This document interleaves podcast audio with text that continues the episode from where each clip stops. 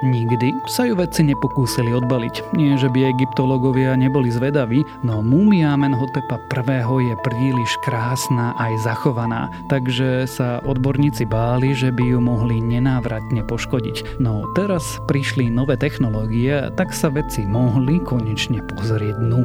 Ja som Tomáš Prokopčak a počúvate Zoom, týždenný vedecký podcast denníka SME a Rádia FM. Tento týždeň sa vyberieme do starovekého Egypta, zistíme, čo robí robia fosílne palivá s našou plodnosťou a dozvieme sa aj to, ktorá oblasť mozgu sa zapína pri dráždení klitorisu. Je iba jedna kráľovská múmia, ktorú sa egyptológovia nikdy neodvážili odbaliť. Patrí faraónovi Amenhotepovi I. Má zachovanú krásnu pohrebnú masku, zdobenie aj zábalové tkaniny. Ľudia sa 3000 rokov nepozreli, čo sa pod obalmi skrýva, ako vyzerá zabalzamované telo faraóna. Teraz vedci múmiu Amenhotepa I. odbalili digitálne a zistili viac o tom, ako faraón vyzeral. Faraón Amenhotep vládol Egyptu približne medzi rokmi 1525 až 1504 pred našim letopočtom. Jeho dokonale zachovanú múmiu objavili v 19.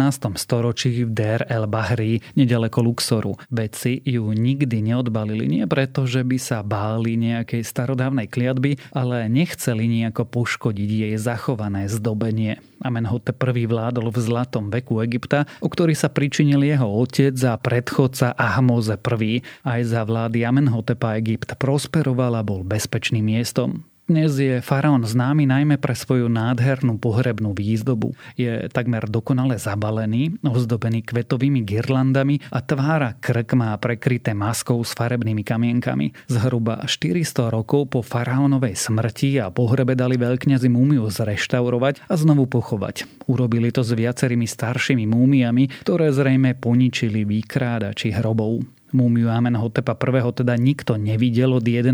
storočia pred našim letopočtom. Múmiu teraz skúmali za pomoci trojrozmerného CT skenu bez toho, aby poškodili jej masku či obal. Amenhotep mal v čase smrti približne 35 rokov, mal úzky nos, kúčeravé vlasy a mierny predhrys. Bol zhruba 169 cm vysoký, mal obriezku a veľmi pekné zuby. Pod zábalovou tkaninou mal 30 amuletov a jedinečný zlatý pás so zlatými korálikmi. Digitálny sken neodhalil na múmii žiadne rany alebo deformácie spôsobené chorobou. Príčinu smrti preto vedci nevedeli určiť. Múmia však mala niekoľko posmrtných zmrzačení, ktoré zrejme spôsobili vykrádači hrobov. Egyptológovia sa dlho domnievali, že v 11. storočí pred našim letopočtom veľkňazi múmiu reštaurovali najmä preto, aby mohli znovu použiť pohrebné náčinie a ozdoby pri mumifikovaní iných faraónov. Nová štúdia, ktorej autormi sú vedci z Egypta, túto ich teóriu vyvracia. Pri Amenhotepovi prvom kňazi opravili zranenie od vykrádačov hrobiek, prinavrátili múmii jej bývalú slávu a a zachovali aj nádherné šperky a amulety.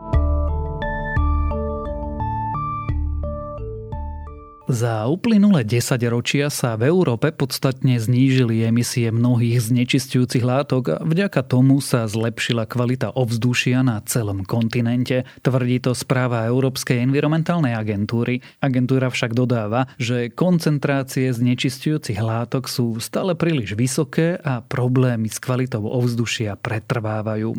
Výrazná časť obyvateľov Európy žije v mestách, kde sa prekračujú normy kvality ovzdušia, sú znečistené ozónom, oxidom dusičitým či pevnými časticami, čo môže vážne ohroziť zdravie ľudí. Odborníci hovoria, že chemické znečistenie, ktoré vzniká spaľovaním fosílnych páliv, môže zohrávať významnú úlohu aj pri poklese počtu spermií. Podrobná štúdia, ktorú uverejnil odborný časopis Nature Review Endocrinology uvádza, že ľudia, ktorí žijú v priemyselných regiónoch, majú problémy s plodnosťou. Výsledky ukazujú, že problémy reprodukčného zdravia čiastočne súvisia práve s tým, že ľudia žijúci v týchto oblastiach sú vystavení chemikáliám, ktoré pochádzajú z fosílnych palív. Ďalšie znečistenie spôsobuje podľa odborníkov používanie ropy na výrobu plastov a priemyselných chemikálií. Napriek tomu, že na Zemeguli žije viac ako 7,7 miliardy obyvateľov a ich počet sa stále zvyšuje, miera plodnosti vo svete za posledných 70 rokov klesla klesla takmer o polovicu. V roku 1950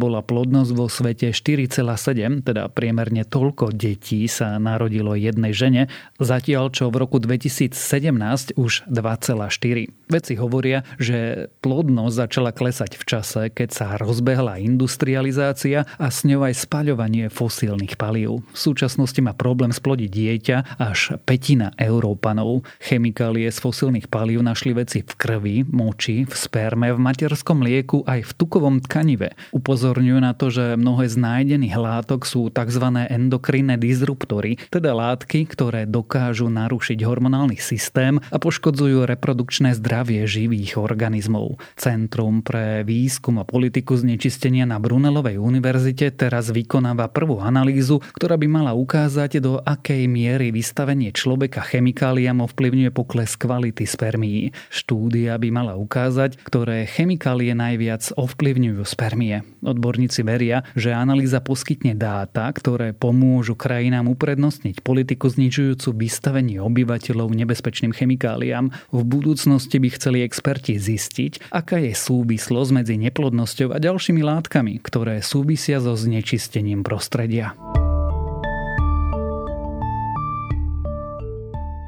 Klitoris sa v slovenčine nazýva aj dráždec. Synonymum, ktoré sa veľmi často nepoužíva, odhaľuje o mnoho viac o jeho funkcii. Dráždenie klitorisu by totiž malo vyvolávať u žien vzrušenie. Za túto vlastnosť vďačí veľkému množstvu nervových zakončení a citlivých nervových teliesok. Napriek tomu, že vieme veľa o jeho biologickej stavbe, doposiaľ nebolo známe, ktorá časť mozgu sa zapína pri jeho dráždení. Čiastočnú odpoveď priniesli vedci v novej štúdii, ktorú zverejnil odborný časopis The Journal of Neuroscience. Na základe experimentov určili oblasť mozgu, ktorá sa aktivuje pri dotyku ženských pohlavných orgánov. Aj veda má totiž stále svoje záhady.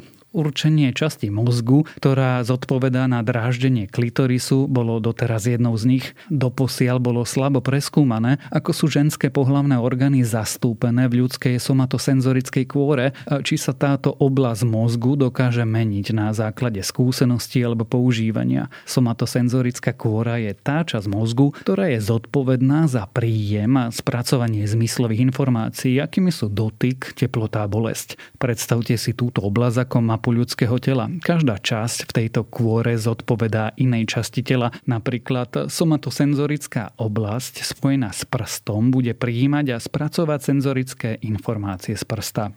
Oblasť, ktorá zodpovedala klitorisu, doposiaľ nebola presne určená. Predchádzajúce odhady umiestnili blízko oblasti mozgu spojených s bokmi alebo s chodidlom. Podľa expertov bolo dôvodom použitie nepresnej metodológie a techník. Výsledky boli často neurčité. V predchádzajúcich experimentoch účastníci dráždili seba a partnera manuálne, pričom sa dotýkali nielen genitálií, ale aj iných častí tela. Tento postup síce vyvolal vzrušenie, no zároveň skreslil výsledky, a tak odborníci museli najprv vymyslieť presný postup, aby boli ich výsledky dôveryhodné. Na výskume sa zúčastnilo 20 dospelých žien vo veku od 18 do 45 rokov. Počas stimulácie klitorisu odborníci skenovali ich mozog pomocou funkčnej magnetickej rezonancie. Vedci priložili účastníčka malý okrúhly predmet, ktorý navrhli špeciálne na tieto pokusy. Prúdy vzduchu spôsobili, že membrána zariadenia mierne vibrovala. Výsledky zobrazovania mozgu potvrdili, že oblasť somatosenzorickej kôry, ktorá zodpovedá klitorisu, je vedľa oblasti mozgu, ktorá sa v aktuálnom rozdelení spája s podnetmi prichádzajúcimi z bokov. Presné umiestnenie sa však vedcom nepodarilo určiť, pretože bolo odlišné u každej testovanej ženy.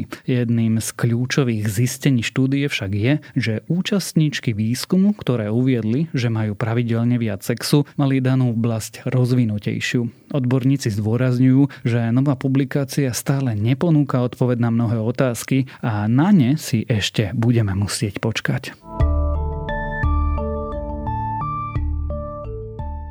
Ďalšie správy z vedy. Výskumníci narazili na biomarker, ktorý by mohol spoľahlivo určovať depresiu. Jednoduchý krvný test by tak lekárovi mohol potvrdiť nielen to, čím trpí jeho pacient, ale aj aké lieky by bolo najvýhodnejšie predpísať. Astronómovia narazili na zvláštny prachový objekt obiehajúcich hviezdu. Problémom je, že zákryt je síce pravidelný, no má nepravidelné tvary, hĺbku aj trvanie. Vedci tak netušia, čo je príčinou tohto javu. Vedci pochopili štruktúru bielkoviny, ktorá je kľúčovou pri prenose optického signálu z oka do mozgu. Tento proteín sa nachádza v tyčinkových bunkách sietnice a pomáha nám vidieť všere. Výsledkom by mohla byť nová liečba. Výskumníci dokázali predpovedať správanie potkanov sledovaním ich mozgovej aktivity. Vedci sledovali veľké sety neurónov a vytvorili akýsi slovník, ktorý prekladal ich aktivitu a ich vzorec na jednoduché akcie. Pomôže to pochopiť, ako sa mozog rozhoduje načasovať budúce akcie, aby nasledovala nejaká séria úkonov. Ak vás správy z vedy zaujali, viac podobných nájdete na weboch tech.sme.sk a primár.sme.sk.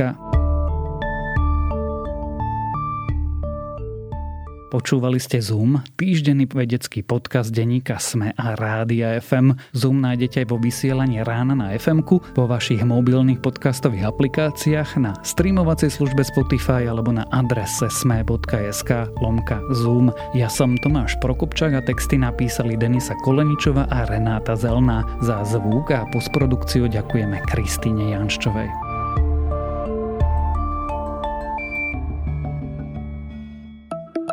Volám sa Juraj Rizman a v denníku SME pre vás pripravujem reláciu Bezpečne.sk. Reláciu o tom, že obrana a bezpečnosť, či sa nám to páči alebo nie, sa týka nás všetkých. Reláciu Bezpečne.sk nájdete vo videosekcii denníka SME a jej podcastovú verziu vo všetkých podcastových aplikáciách.